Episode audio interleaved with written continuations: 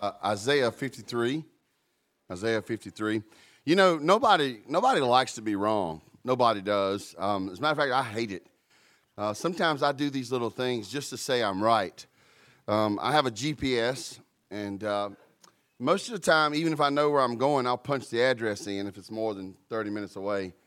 Uh, this this week, I had to go over to the uh, whatever is the, ortho, the orthodontist, the, the, the mouth surgeon guy in Durham, and I knew exactly where I was going.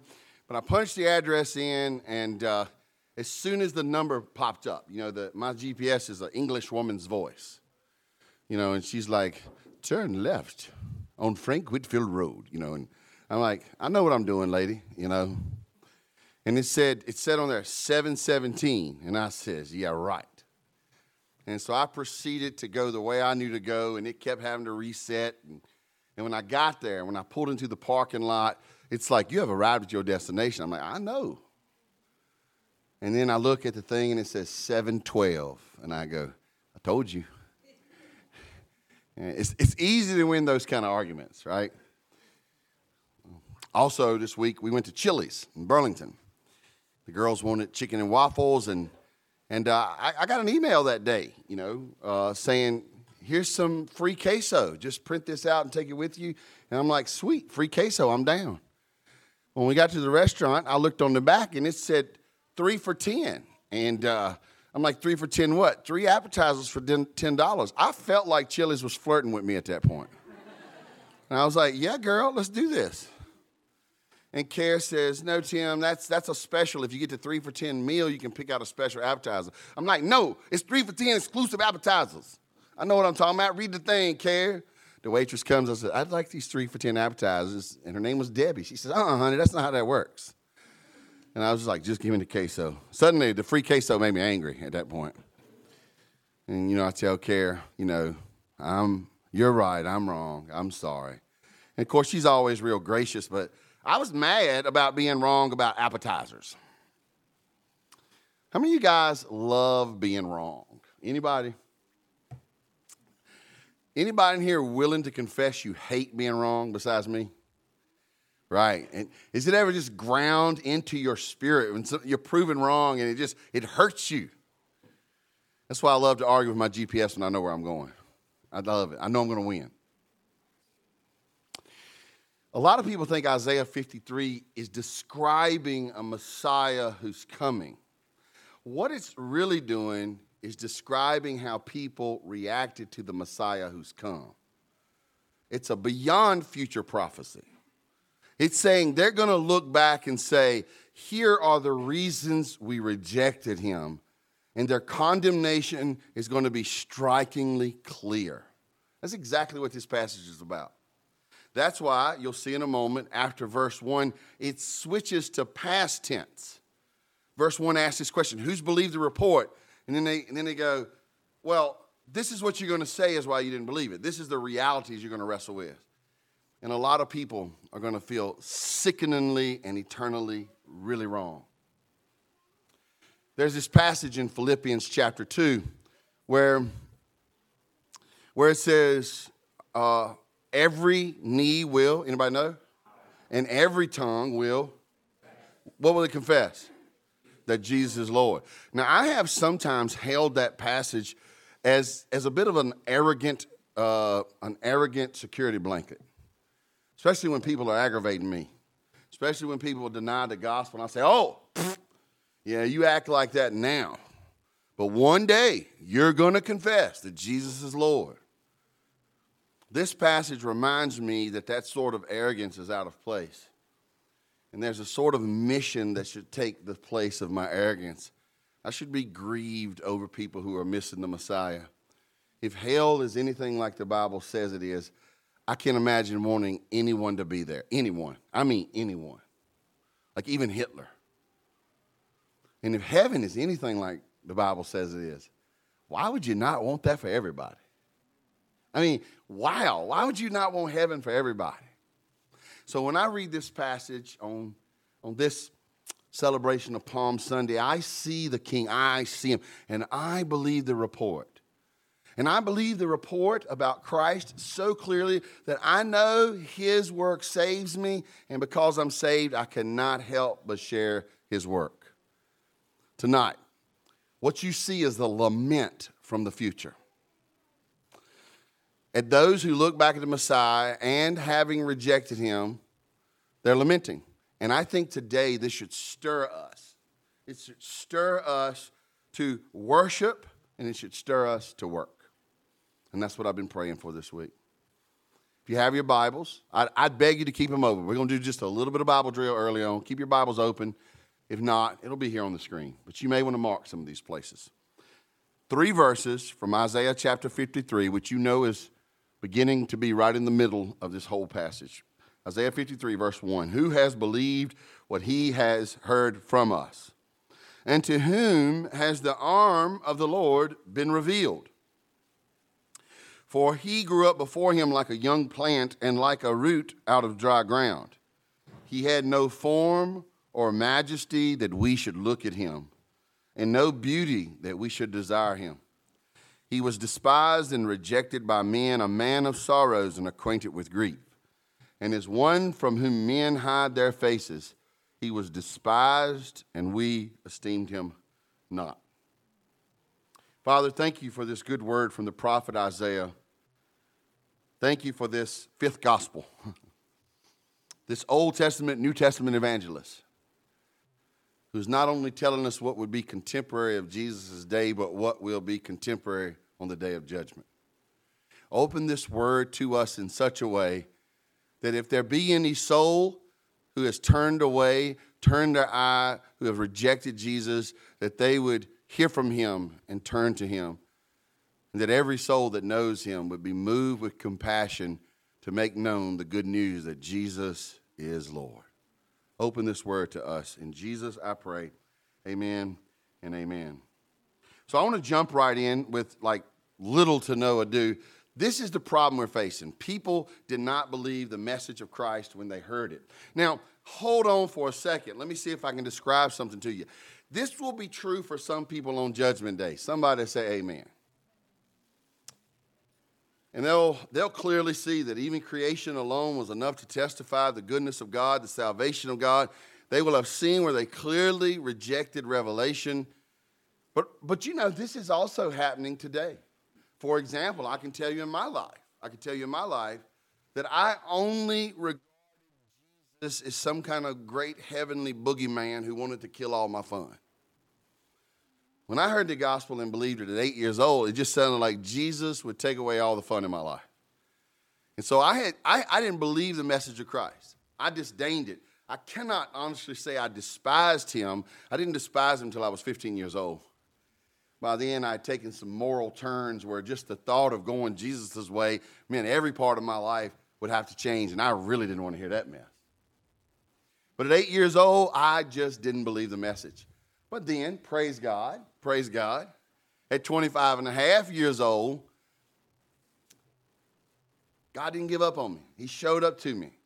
In March of that year, 1997, I surrendered my life to Jesus, and I could say up to that point, I did not believe the message of Christ. There was a report about Christ that had gone out, a report by the prophets, a report by the law, a report by the sacrificial system, a report by Christ himself, a report by his apostles, a, report by his preachers, a report by his, by his uh, churches. A report had gone out about Christ left and right, and no clearer report than the report of his life. Who had believed our report? Who has believed what he's heard from us? This is the future witnesses of Christ going, Who believe what we said? To who did God reveal himself? Now let's hold it right here and see if we can make this, this happy little point. If we were to look back a little bit in this passage, I hope you still have your Bibles open. Not here on the screen. Look back into Isaiah 52. If you have your Bibles open there to verse 7, how beautiful upon the mountains are the feet of him who brings good news. Who does what? What's it say? Publishes. So who's releasing the report? The ones who bring the good news. You see that? How is this report being heard? It's being published by those who have pretty feet. who brings good news of happiness, who publishes salvation. How did salvation get published? In the fullness of time, God sent forth his son, born of a virgin, died on a cruel cross. See, the, the, it gets salvation gets published, so does the news of salvation. It goes on, who publishes salvation, who says to Zion, what? Glory, glory, hallelujah, he reigns. I never thought I would say this, but when we were doing the march, Casey and Brett sounded the best. It's a Christmas miracle, guys. what do you say, Kent? That's I wasn't going to say it, but that's the exact truth. Take it where you can get it, brother. Look at verse 8. The voice of your watchmen, they lift up their voice. Together they sing for joy. For eye to eye they see the return of the Lord to Zion. Look at this. Now, I don't know if any of you guys have ever got your feet did. Anybody ever got your feet did? I got my feet done twice. I can't lie, I like it. Except when she breaks out that cheese grate on my heels, that's embarrassing. I got this one toenail. She need an angle grind on that bad boy. I'm telling you, it's, it's rough. Right. When's the last time has East Rock's feet been did? Could it be said that we have beautiful feet? What makes beautiful gospel feet? Those who publish the news of salvation. Now, just look at yourself. Now, don't, don't think about your pretty. I know some of y'all still wearing closed toe shoes because you ain't got your feet right. I know.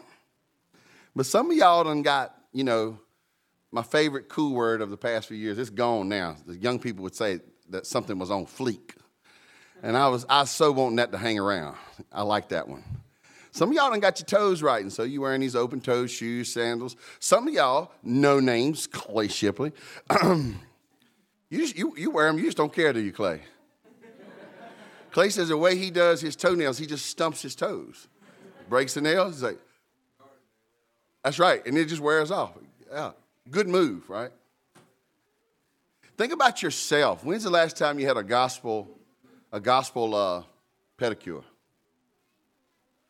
Have your feet, are your feet beautiful in this way?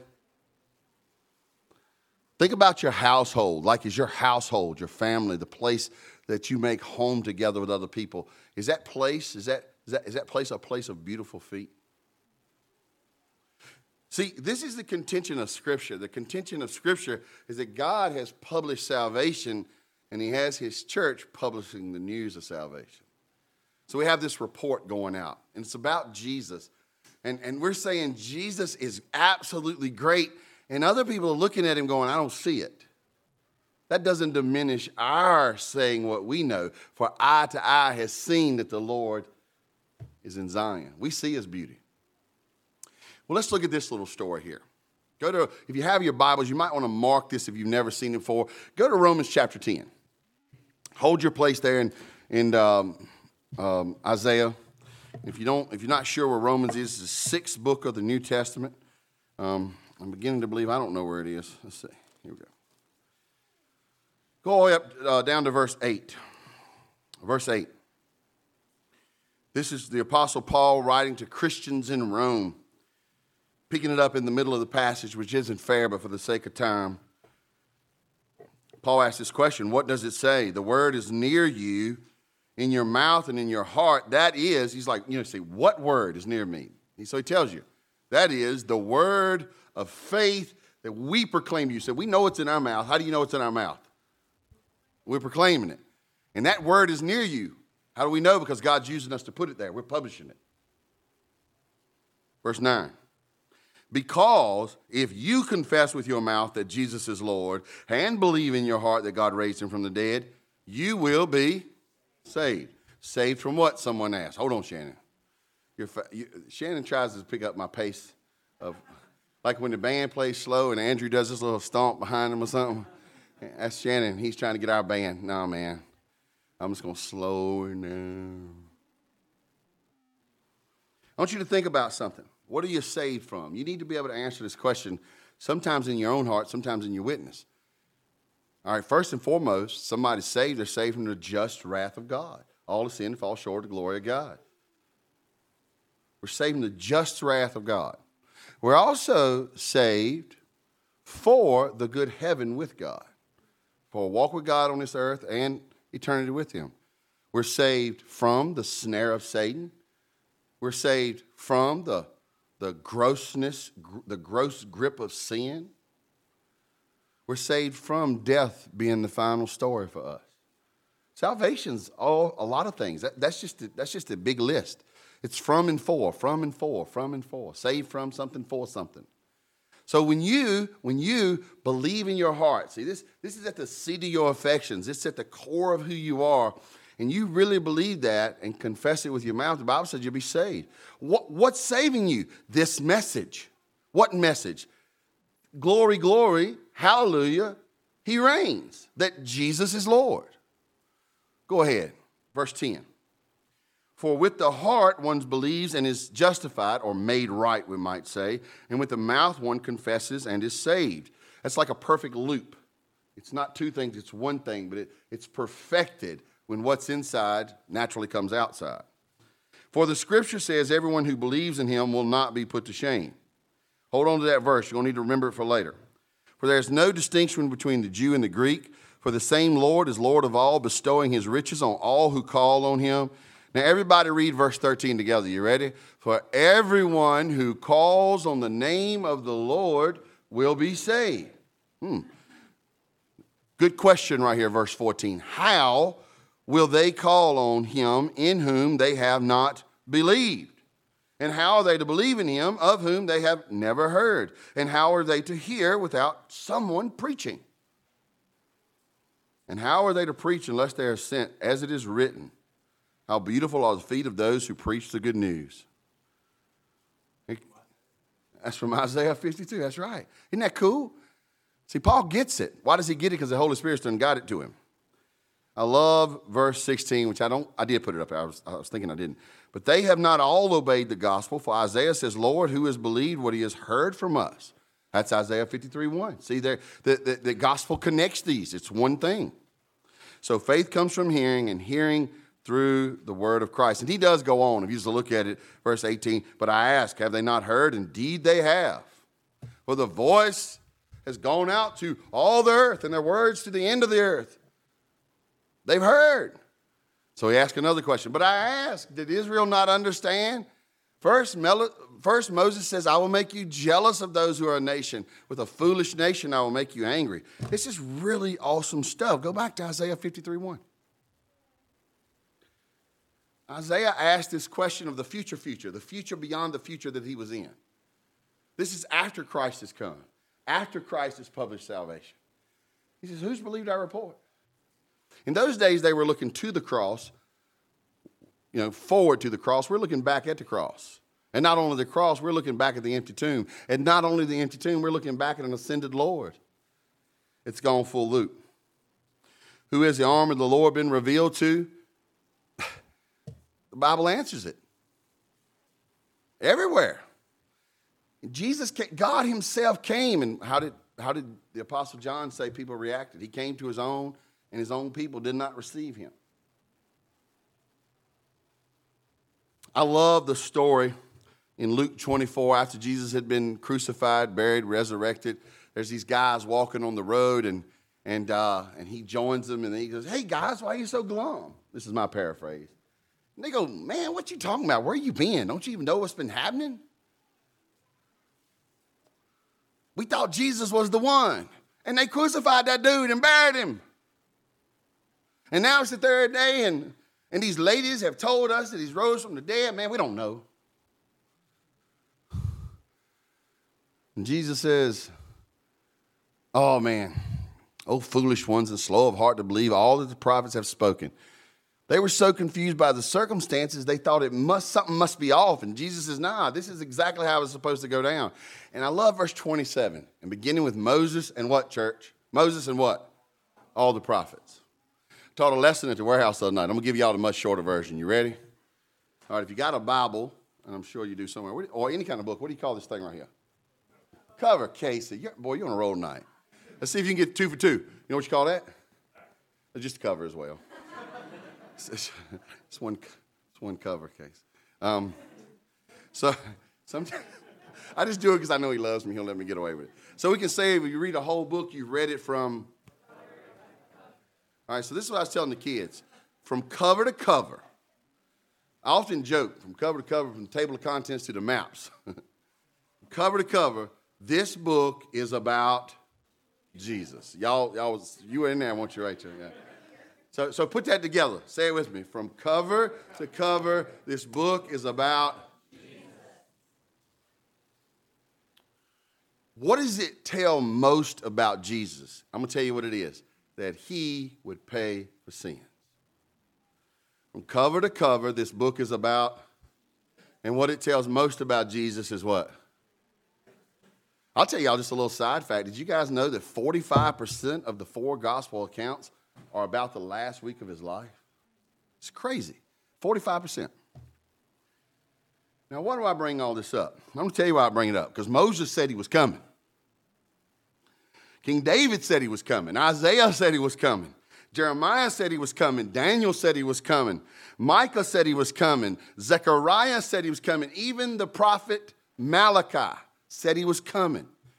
All across this book, it tells of him and it tells he's coming and it tells he's going to die for sin. He's going to defeat our ultimate enemy. From cover to cover, this book is about Jesus. And when it tells about Jesus, it tells he's coming to pay for sin. What's my point tonight? As time has just really went away. It's this. It's this. It's not that the report hasn't gone out, it's been going out for millennia. What's the problem? The problem is some people don't believe the report. Let's answer very quickly why. Let's answer very quickly. Well, I'm not going to say ex- uh, extensively why. I'm going to say some of why. Uh, First reason why is they determined that Jesus was less than what he, what he is. They determined that Jesus was less than what he is. If you go back and look at verse number two, it starts to say he grew up, he grew up before him like a young plant. Jesus, God the Son, the Messiah, come in the flesh, grew up before God and before the nation of Israel like a tender plant, a young plant. Now, what is this saying? He was, he was deemed to be a nobody person born in a nobody place, living a nobody life. We might say it like this they determined that Jesus' background was insignificant. I like what Matthew 13, 55 and 56 tell us about him. At one point, there were some people who sort of disdained Jesus, and uh, this is how they respond. Says, "Ain't that just the carpenter's son?" Ain't that Mary's boy? Y'all know his brothers and sisters. In other words, they say, this, uh, who is this guy like doing this Messiah stuff? Not only this, that they determined his appearance was not noteworthy. Look, look at the second part of verse 2. It says he had no form or majesty that we should look at him, and no beauty that we should desire him.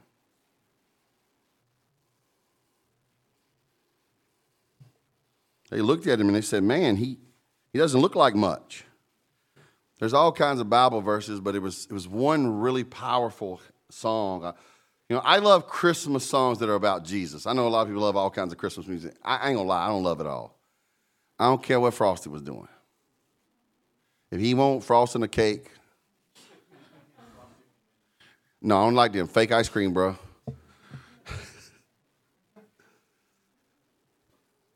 But one of the best quotes in a Christmas carol comes from uh, um, Charles Wesley hymn. Or was it John? I, suddenly I forget all of a sudden. Charles, Hark your herald angels sing. It says, Veiled in flesh, the Godhead see. Hail the incarnate deity. Veiled in flesh. They didn't esteem him as a, as a Messiah because he came as just a man, and they says, This can't be the one. He's not, he didn't come from much and he don't look like much. And so they missed him. Third and lastly, they despised him for his suffering. They despised him for his suffering. Look at verse 3. It just says it. I mean, I didn't have to get really thoughtful about this point. He was despised and rejected by men. Then it sort of tells you why a man of sorrows and acquainted with grief. So I know it seems kind of corny, you know, but you could cue that theme song from Oh Brother Where Art There. You know, you could. I am a man, constant sorrow. I've seen trouble all my days. Now, why is that a big deal? Haven't you ever known some people that had a hard life that were still good people? The thought of the day was that if you were walking with God, you would have a blessed life. And if you didn't have a blessed life, it must not mean you from God. How can you be an unbroken thing in a broken world, though? Hmm. The people had no use for him because they had decided that if, if he's been suffering, then he must not be from God. As a matter of fact, his whole entire life was marked by suffering. So much so that, that, that people turned their face from him. They didn't even want to look on him.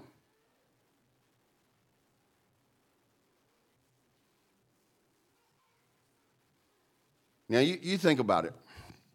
You think about it. I've told this story many times. It never stops being funny to me, and it happened to me. I, um, I, was, I was in Korea, and I decided to get in a tough man competition.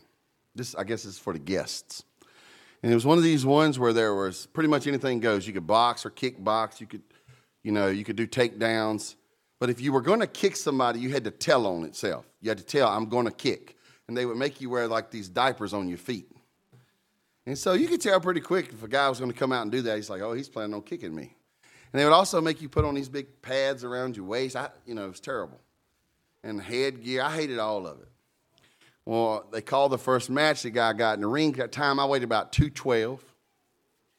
And the guy that got in the ring might have weighed 104 pounds. And he had on feet diapers, so I knew he was going to come out trying to kick me. And I said, I'm gonna knock them feet divers off of this man. I come that dude hit me 419 times in the first 17 seconds. if he's 109 pounds, 100 pounds of it was greased lightning. now it felt like a woodpecker, you know, tapping on the Statue of Liberty, but still. You can't make this stuff up. My corner man was one of my buddies, and he was drunk as a fish in a barrel of whiskey. So they rung the bell from the first round. I went and sat down, and he says, You're losing on points. like, I said something really intelligent, like, Shut up. He's like, What are you going to do? I said, Something else. He's like, He sure did hit you a lot. I, I never touched him, not one time. Every time I punched, about halfway to getting to the punch, he was gone from where it was going to land. So I reached back into my vast fighting repertoire. And I did this thing called cheat.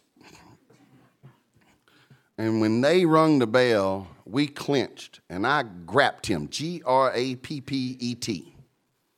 I grabbed him around his head and I hit him in the middle of his face twice, just as hard as I could. And when the little guy got over, I said, break. I'm like, oh, sorry about that, you know. he was good and wobbled, and I knocked his hind parts out.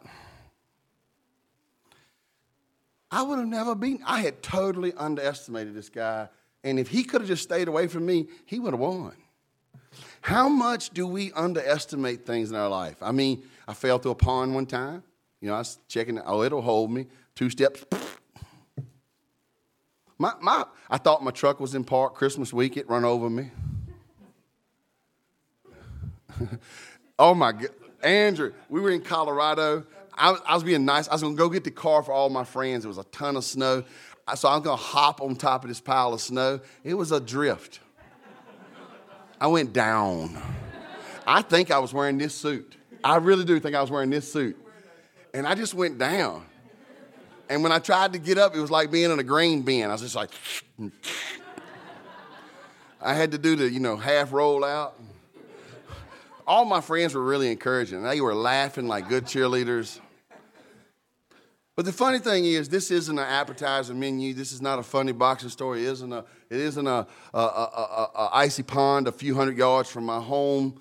It's, it's not falling through a snowbank in a parking lot in, in Colorado. This, this, this, is, this is salvation. This, this is eternity.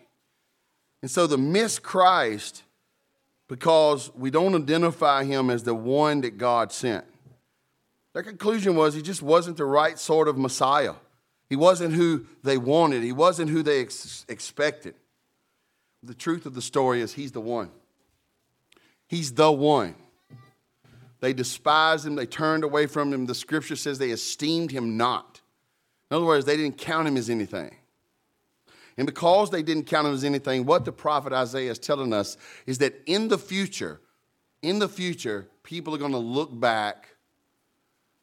They're going to look back and they're going to say, We got that wrong. Now, wouldn't it be great to say, I got that wrong today while you have time to get it right? Yeah, there's some more notes. I'm just going to stop them right there. I made up a word for today. They deemed him hateable and forgettable. hateable is not a word, but I made it up. But I'll just stop with the notes because I see the time. I'll tell you, I've had those moments, brothers and sisters, where I've been, I've been utterly arrogant about lost people. Usually it's in a moment of pain or frustration or, or been tired, just tired of being I, you know, I feel like I'm being rejected. I'm not being rejected, they're rejecting him. And I'll say, okay, well, you deny him down. One day, one day, you're going to confess that he's Lord, and you're going to get down on your knees when you do it. But as I looked at this passage, I clearly see the future that Isaiah is talking about. There's coming a day where people are going to look back and say, we didn't think it was him.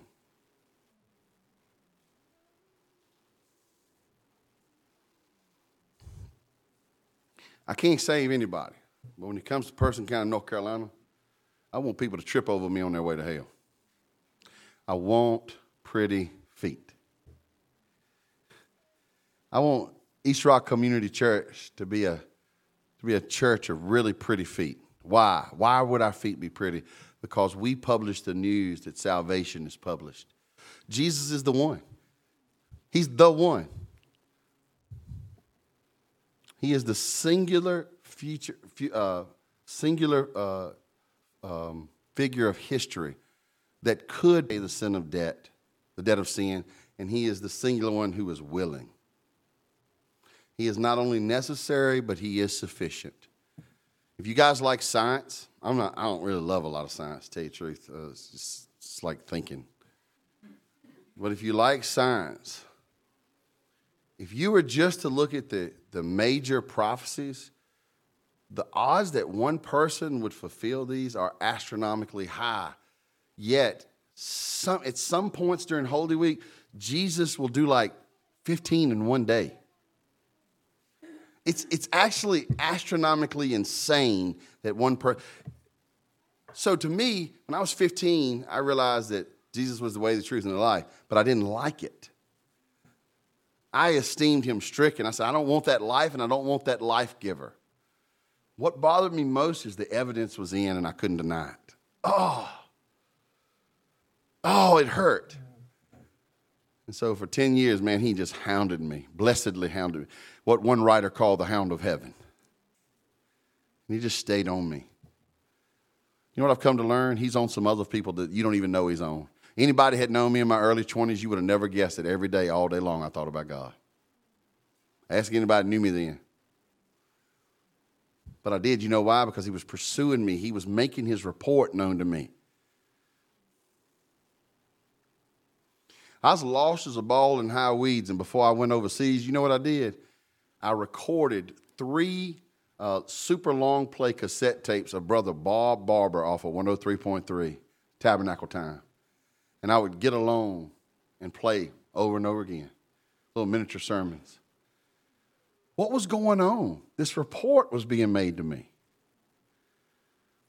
And yet I would go out and esteem him as not able, not willing, not worth being my Savior.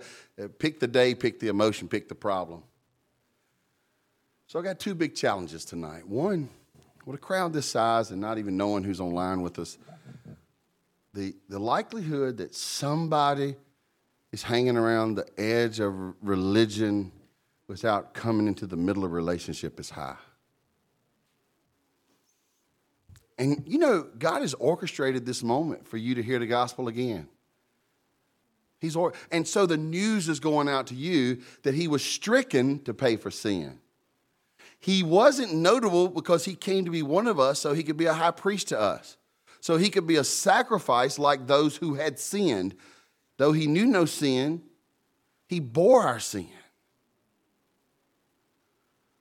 Just because he came as a man, don't miss that he still did what only God could do and would do.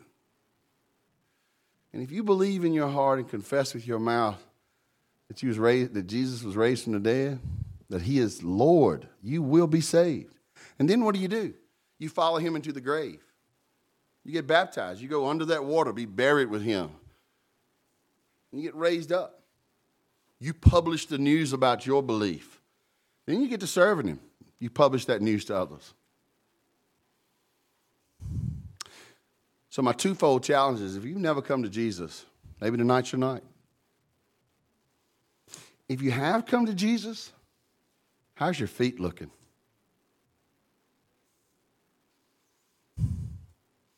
Some of y'all might be like me, you know, your gospel feet. You, you, you wouldn't even want to take your shoes off. Like, I don't even want to see them things. Well, guess what? God will fix your feet. And, and you know, we're going to have a feet washing Thursday night at Maundy, Thursday, so it'd be good if y'all fix y'all's feet for the end. I mean, you know, just say, somebody say, amen. Casey and Brett, thank you. Don't you guys? Praise God. But in all seriousness, do you got, do you got beautiful gospel feet? Maybe God's dealing with you about that tonight. You, you just need to just, just be open with him. Say, yeah, I, I'm just sick of this conversation in this very broken culture. And what it says, I get it. What I want to do is make you happy about Jesus so the conversation just flows normally. We don't do a lot of altar calls, but then again, we do because our altar stays open all during the service every week. God's dealing with you whether you need to sit in your seat, go to your car, or come to this altar. You bow a knee to Him. If you would like to make your testimony of your salvation public, today is a good day to do it. We're going to sing a song, give some space for you to reflect and sing back to God and let God deal with you there in your spot. The altar is open. If you want to talk more about salvation, we don't have to be in a rush. You don't have to be an hour away talk. We can go sit down in the back. There's, there's like 75% of people in this room can close the service. If you want to grab me and talk to me, let's go talk. Don't miss the report. Father, would you please, would you please, Father, take, take my life and use it to publish the message that Jesus is Lord, that He reigns, that salvation is in this land because of Jesus. Would you use my family, my wife, and my daughters to make this news known? Father, would you use East Rock Community Church? Would you make us a gospel lighthouse and not just a Christian collection box? Give us a burden for this community, this town, this county that out of great worship, we go out and do great work for your glory. If there be any under the sound of this preaching, under the sound of these readings of the scriptures, under the sound of these good gospel songs, who you're calling into salvation, and Father, give them the faith, put it in them to believe in their heart and to confess with their mouth. And then we stand on your word that they'll be saved. For anyone who calls on the name of the Lord, they absolutely will be saved. Minister to us in this moment. In Jesus I pray. Amen.